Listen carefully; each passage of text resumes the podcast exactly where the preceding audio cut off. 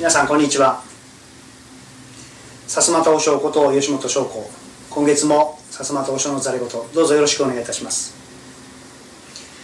私のお寺の隣には小学校があります。コロナのため長く休校しておりましたが6月から再開されました。お寺の前で集団登下校をする子どもたちによくすれ違います。朝はおはようございます。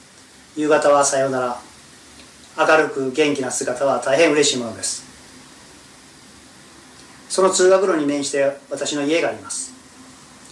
玄関の脇にはこの時期雨に濡れるアジサイが咲いています。その姿は大変美しいものです。ご承知の通りアジサイは色が変わります。別名七変化。その姿から諸行無常常ならんと仏教お釈迦様の教えでアジサイを題材にして法話をされるお坊さんも多いです。皆さんもこの時期雨に濡れるそのアジサイの花を目にすることが多いのではないでしょうか。その時どのようなお気持ちですか？素直に美しいと感じられるのではないでしょうか。理屈や理論ではなく心の底からただただ思いのままにあふれてるその美しいという感情。それが大和心だそうです。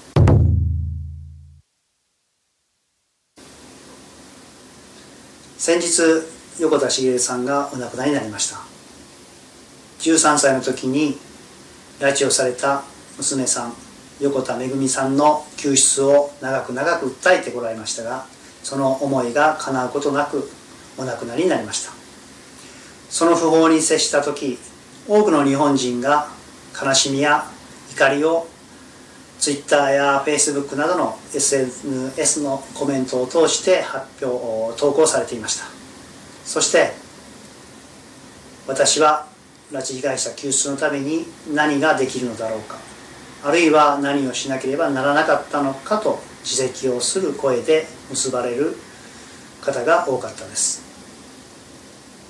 拉致被害者の救出のために自分が何をしなければいけなかったかと自責をする。その心は私は多くの日本人の偽らざる気持ちだと思います。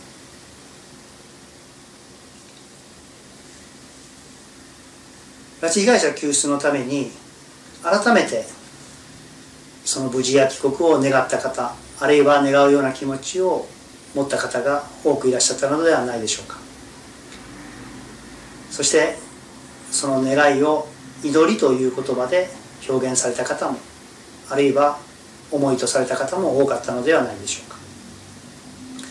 祈りとは宗教宗派によってそれぞれ意味するところが違うことがあります。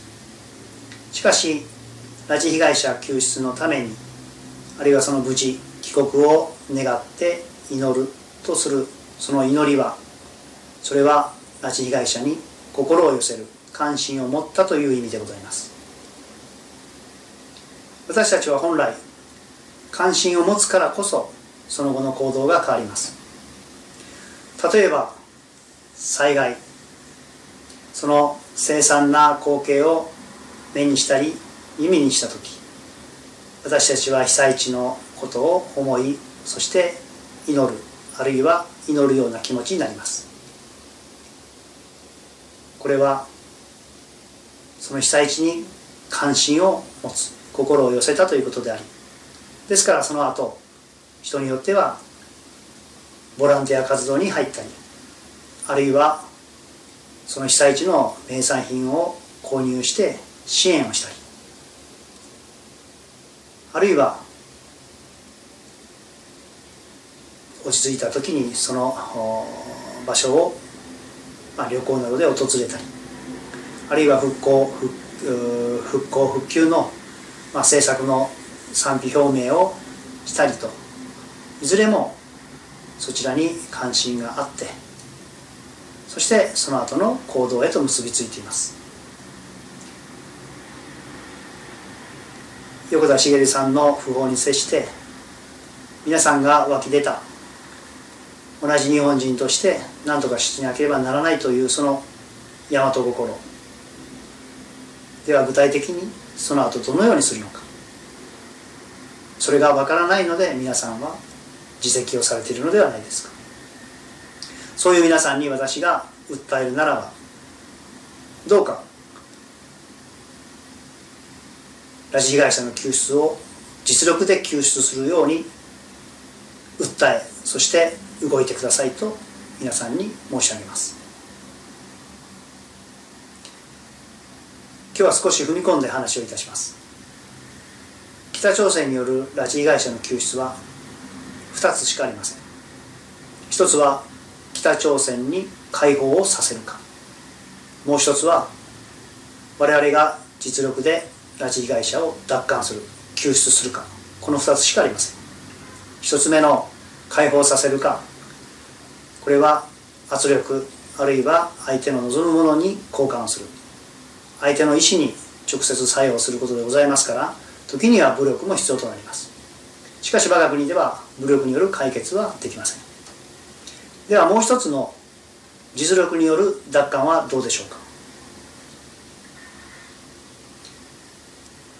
国内で人質になった日本人の命を守るために実力で救出をするということと国外で人質になった日本人の命を守るために実力で救出をすること。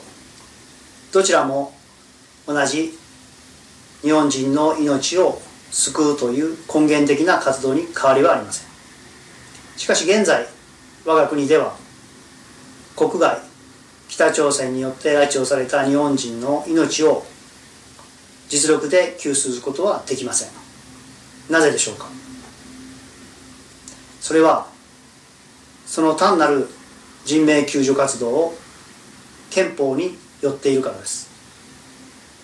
日本国憲法によっているからその救出ができないとされています。日本国憲法憲法は自分たちを縛るものだという考えがあります。そうしますと私たちは憲法で